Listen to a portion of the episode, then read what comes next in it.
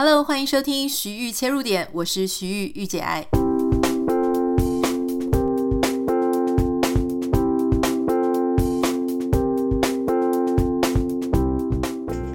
Hello，欢迎收听今天的节目。今天节目的主题呢，我自己本身感受很深，我也一直在想说，这个主题其实很不好切入，所以。呃，我一直迟迟没有去做这个主题，可是因为刚好这个礼拜我收到不约而同好几个网友都问我类似的问题，都是女生哈。他们的问题呢是，他们非常介意他们的另外一半啊，就是老公，老公之前曾经有过一段婚姻记录啊，一段以上。那在之前的婚姻里面有小孩。普遍来说呢，这个小孩呢都没有跟他们现任的家庭住在一起。好，那不管是不是有住在一起，也许有住在一起，问题更多啦。那没有住在一起呢，因为他们的先生都还是需要去跟前妻见面。好，主要不是跟前妻见面，是要跟他那个孩子见面。那我们这些网友写信给我的，他其实非常介意。介意的原因点呢，当然有很多啦。那我想在这个时间点，大家突然都出现这个问题，我自己的解读是很可能是因为现在是十月，好，所以刚过了这个暑假七八月，然后到开学。那你知道这一段时间其实通常都是小孩子事情很多的时候，比方说暑假你可能呃就算是离婚的爸爸妈妈，你可能都要带孩子出去玩。那九月的时候，因为要开学，所以会有一些新入学呀，有一些很多事情要去烦恼，要去处理，所以很可能在这样子的时间点上呢，诶，突然大家就觉得说，哦，这个自己的另外一半还要去照顾前一段婚姻的孩子，哈，很介意。可是这个介意又会让我们的网友觉得，嗯，他不知道怎么去讲这件事情，因为他心里理性上他觉得他不能介意，好，因为。人家说，呃，你是新任的太太，你有什么好介意的？因为这个孩子就是已经生了啊。嗯，那他们介意的点当然有很多，比方说介意啊，对方要去见面，好，就说，呃，比方说也许六日好不容易是自己的时间，但是自己的另外一半还要去照顾自己之前的孩子，然后会介意对方花时间、花心力、花金钱在这个里面。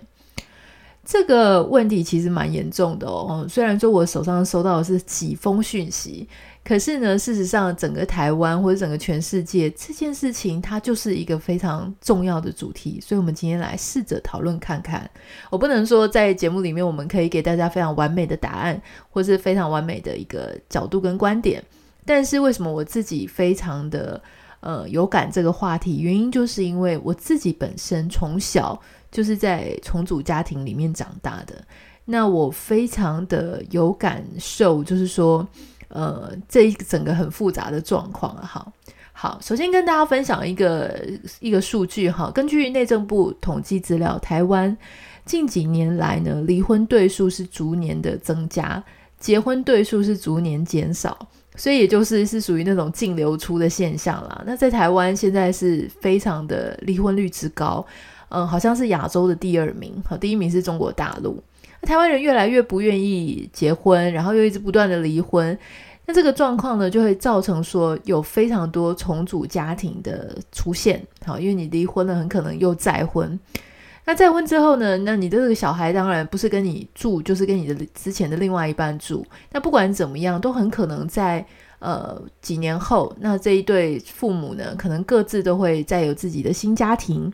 好，那就会面临到我们今天要讨论的这个问题。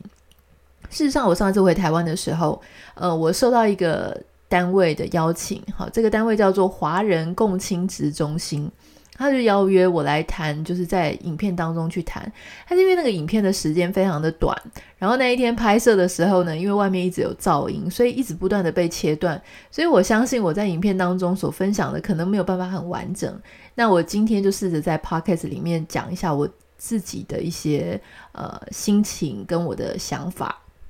呃，为什么会这个单位会邀请我来谈这个共亲职？所谓共亲职，就是在讲说，呃，离婚的夫妻在离婚之后，能不能够还是共同的来担任亲职的角色，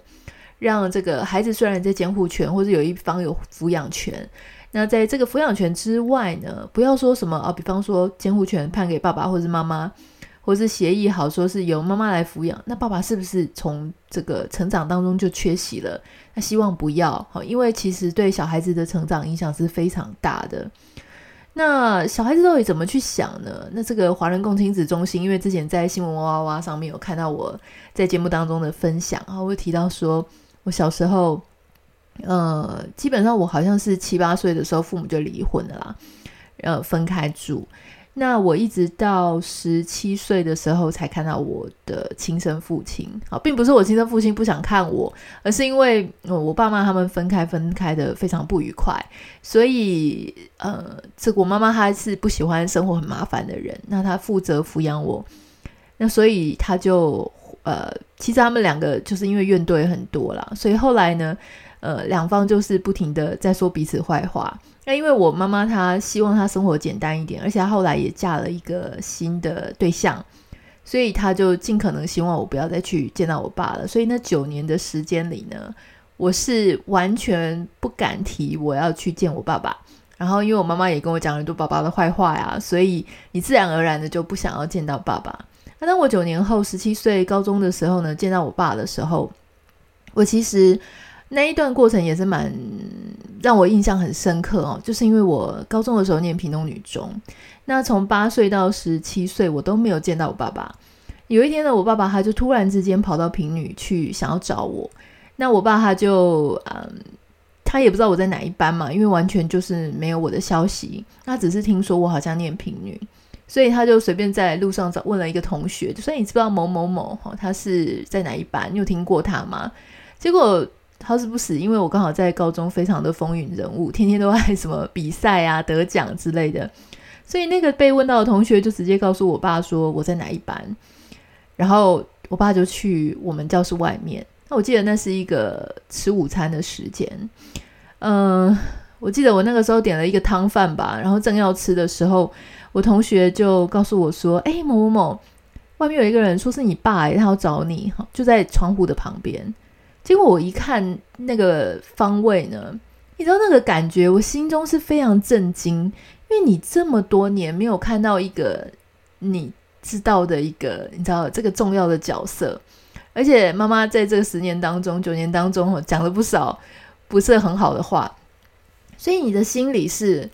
百感交集。平常心讲，就是说哈。那个感觉真的好像我这人生当中呢，呃，很少有这么戏剧化的时刻哈，但那是其中一个。然后我走过去，哦，那果然是我爸爸，因为你知道，大人成人是面貌不会改变太多。可是我走过去的时候呢，我爸爸看着我，他认不出我，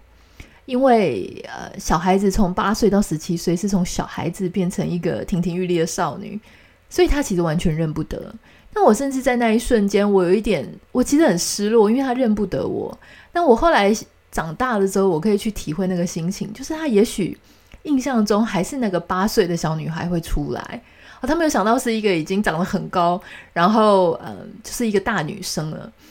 所以我那个时候甚至一度是想要落跑的，因为我不知道该怎么跟他面对他，因为在我一个完全没有准备好的状况。那他的心情当然也是因为他。已经九年没有见到自己的孩子哦，所以他也很想透过各种方法要来见我。长大之后呢，我才可以了解说，其实每一方在这件事情里面呢，嗯，都有一点错，但也都没有错。好像我妈妈她只是希望呃日子过得简单一点。那我爸爸呢，因为他后来也有自己的家庭，那我想他自己的家庭，呃，他的太太也不会有多希望。就像我想，就像写信来给我的这些网友一样，就是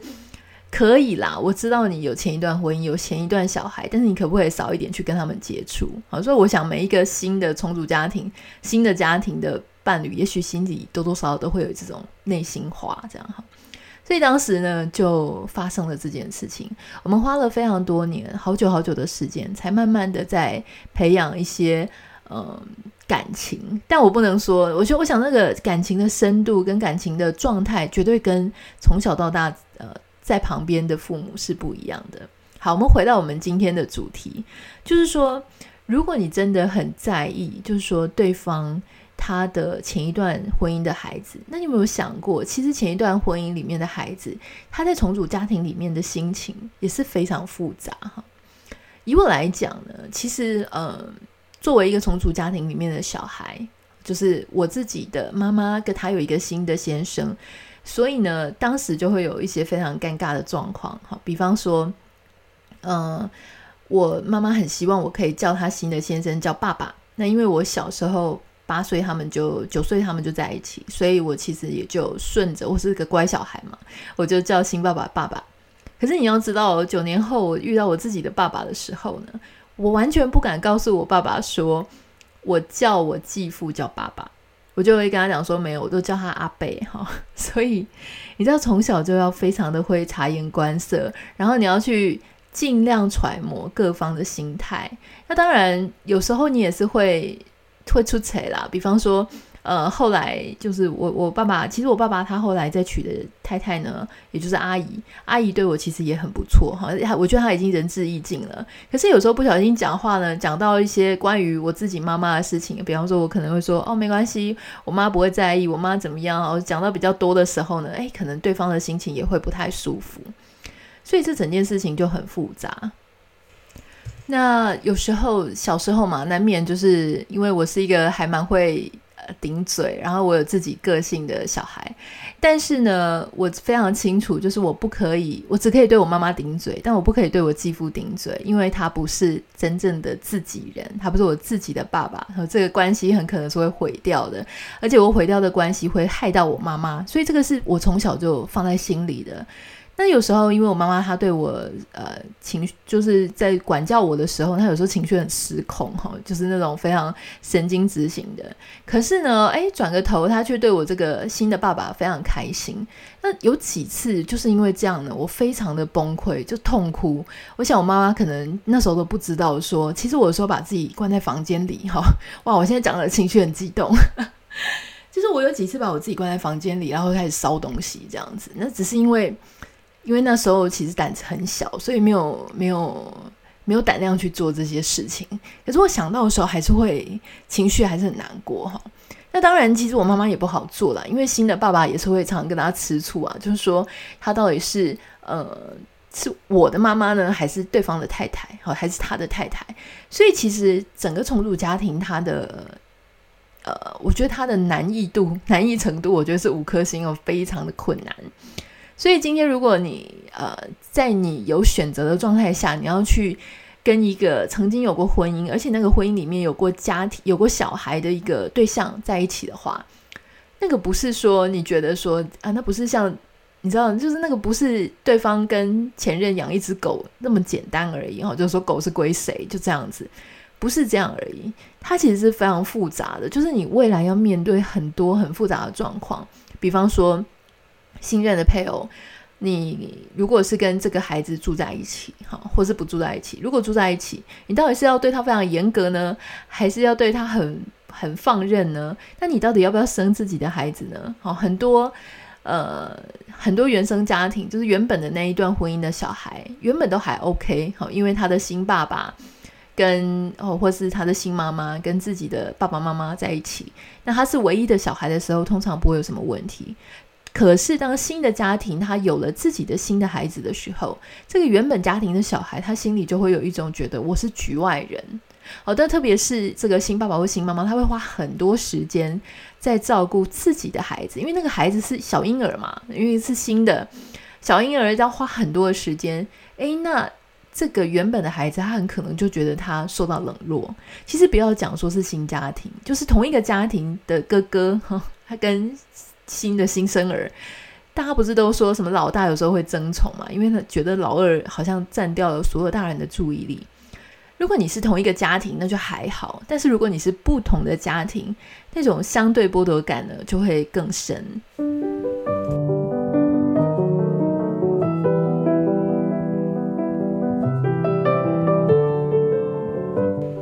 我还记得，就是当我找到我自己的爸爸的时候呢，那他也是。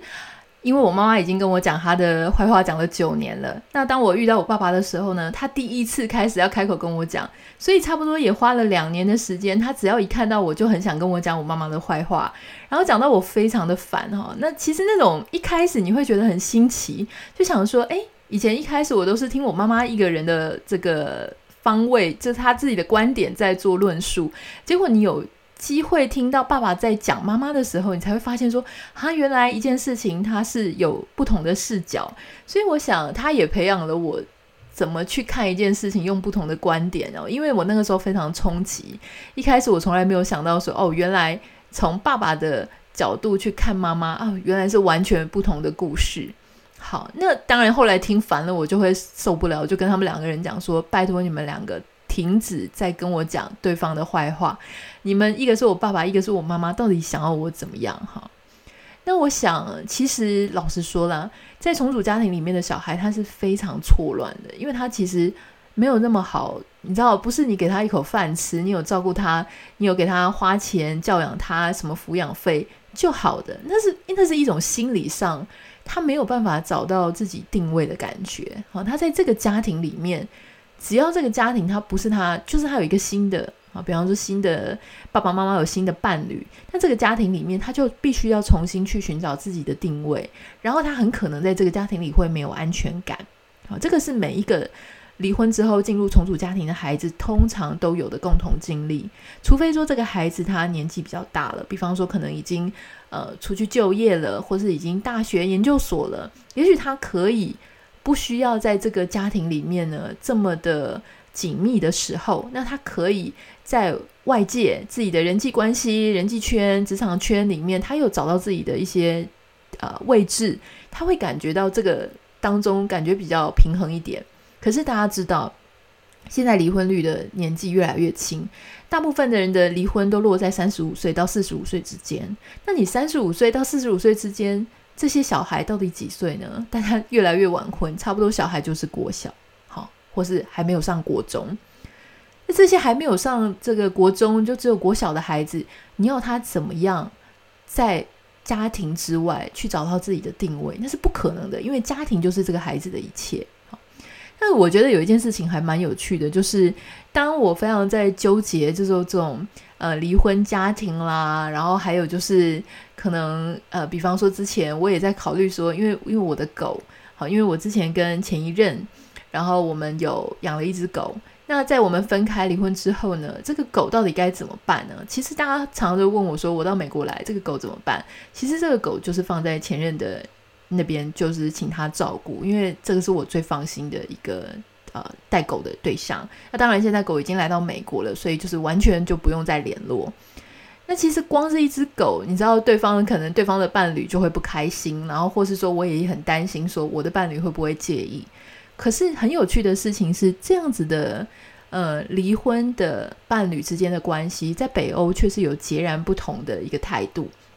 我有一个朋友，他嫁到北欧，他嫁到瑞典，我觉得非常有意思哦。他就跟我讲说。诶，某一天他就跟我说，他跟一群朋友见面，然后我看那个照片呢，有年纪跟我们相仿的，然后也有年纪非常老的。我说那是谁呀？就他就跟我说，他那一天呢是跟他老公和他老公的前妻以及前岳母一起相聚吃饭聊天。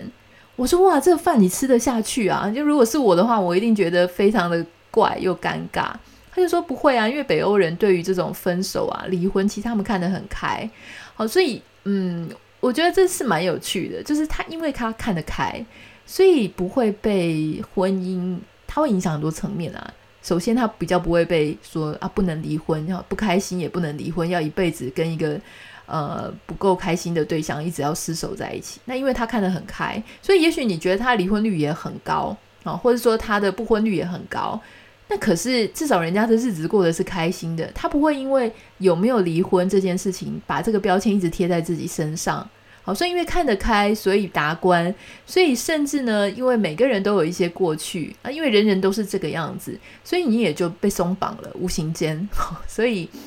呃，好像人人都有一段过去嘛，所以如果你还能跟你的前任当朋友，OK fine，很好。那如果说我们也有机会可以跟前任认识，那也 OK 啊。可能前任他也有自己的对象，或是他没有。好，所以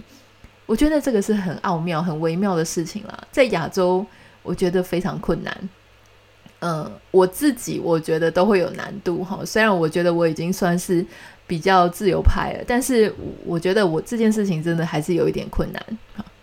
好，那今天其实节目当中想要跟大家分享几个切入点啦，因为其实我们的网友还是会写私讯来，然后他会很痛苦，即便我现在在节目当中去分享说重组孩子、重组家庭孩子的心情，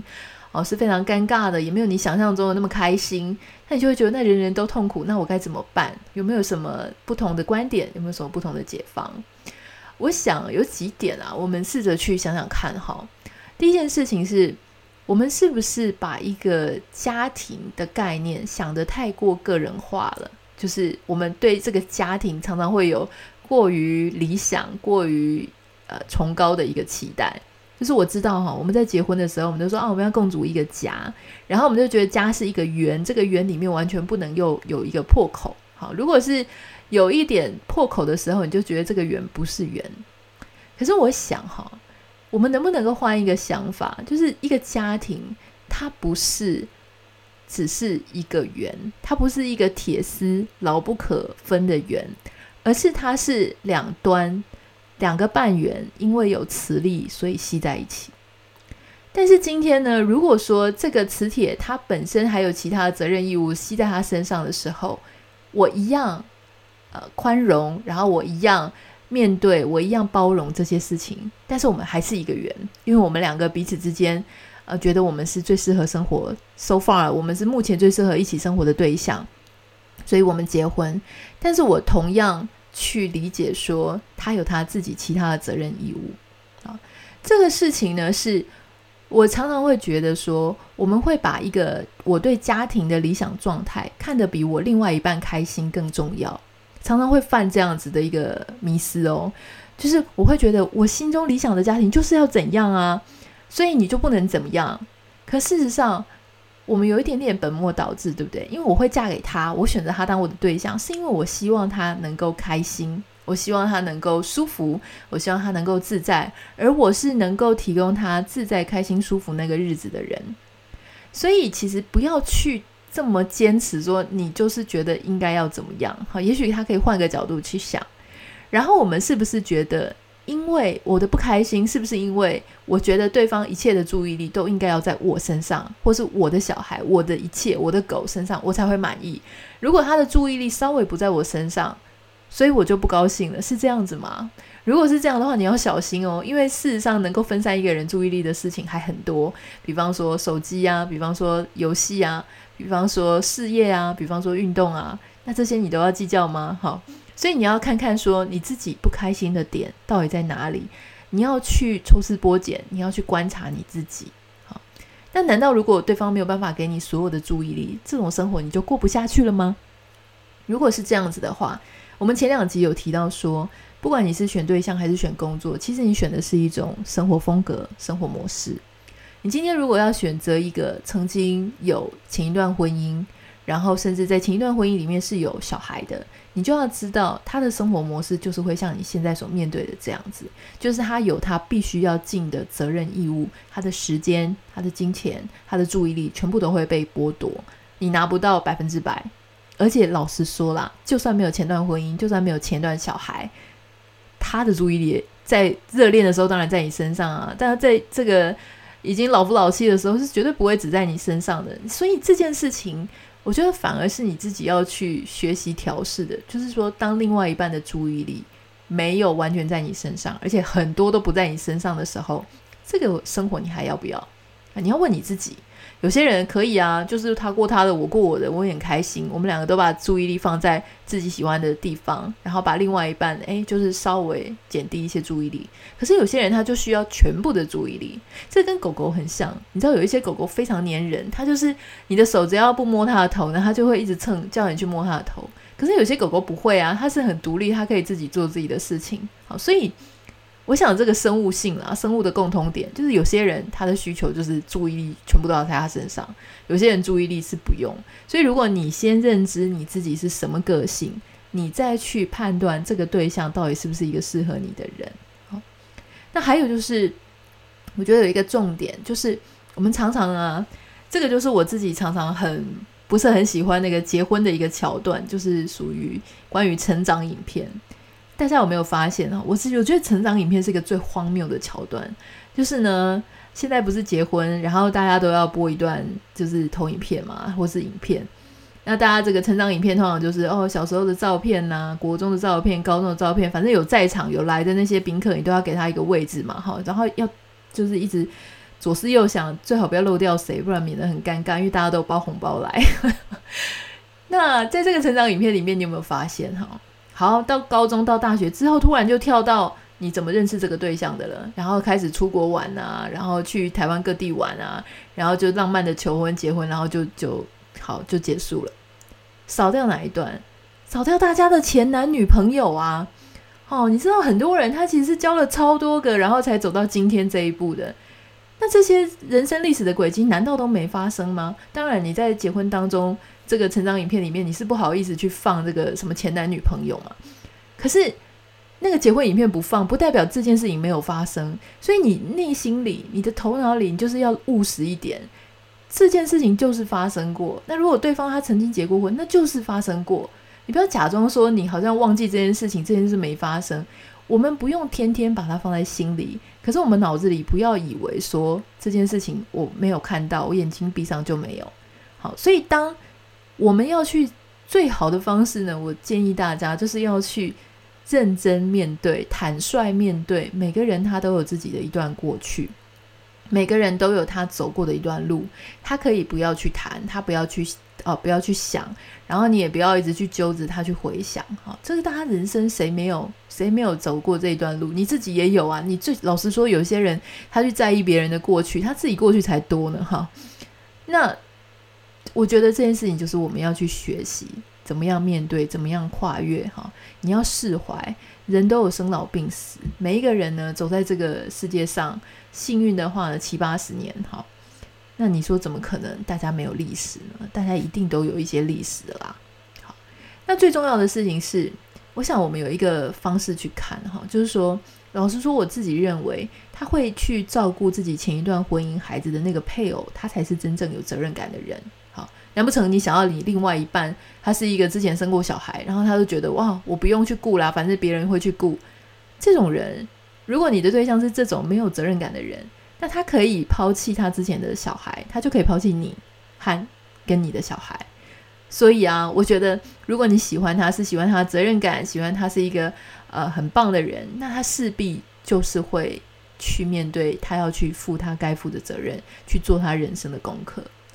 老实说啦，我觉得比较务实的想法是这样，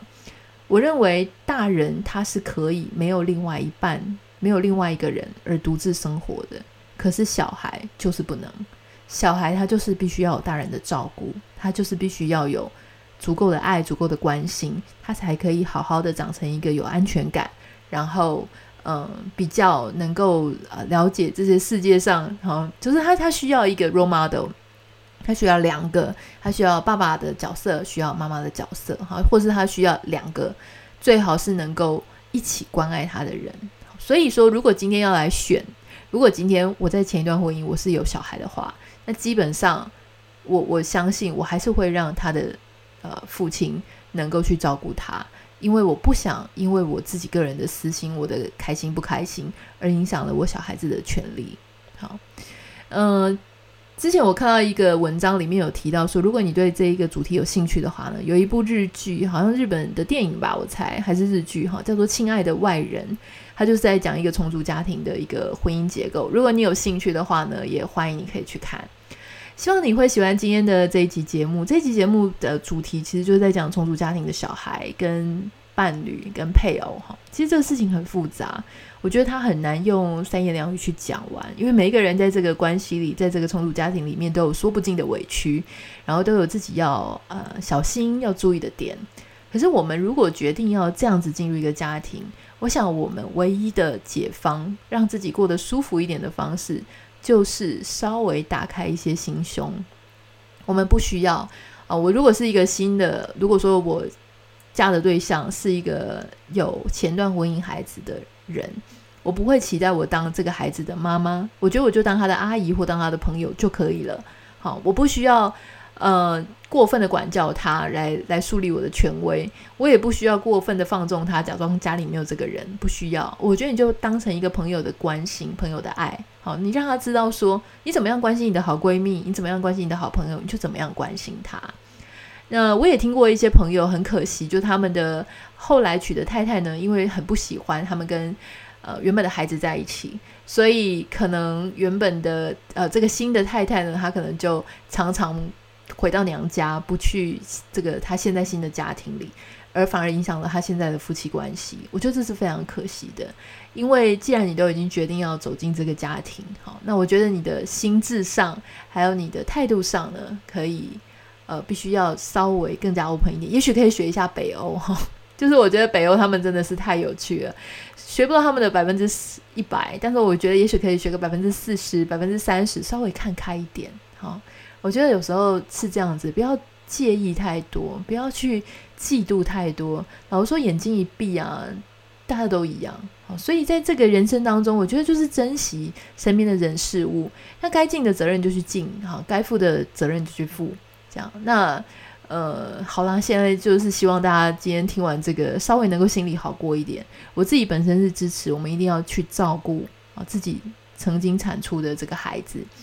那大人的私心啊，大人的这个啊爱恨啊，哈，我觉得那个都要放一边。小孩子的成长是非常重要，因为当你养好了一个孩子，好，这个孩子他能够好好顺利成长。那他就是对这个社会是有帮助的。如果他这个孩子没有办法好好顺利成长，然后他走歪了、走偏路了，那他对大家来说都不好嘛。好，如果你喜欢今天的节目，或者你自己也是重组家庭的孩子，你有共鸣的话，欢迎你可以写私讯到我的 Instagram 账号 Anita 点 Writer A N I T A 点 W R I T E R，然后也拜托大家可以在 Apple Podcast 上面给我们五颗星跟留言。呃，你的五颗星跟留言，也许就会让一个。在这个重组家庭或者在离婚困境的人，哦，他很痛苦，他可以有可能可以听到我们的节目，然后感觉稍微好一点点。那就先这样子喽，我们下次见，拜拜。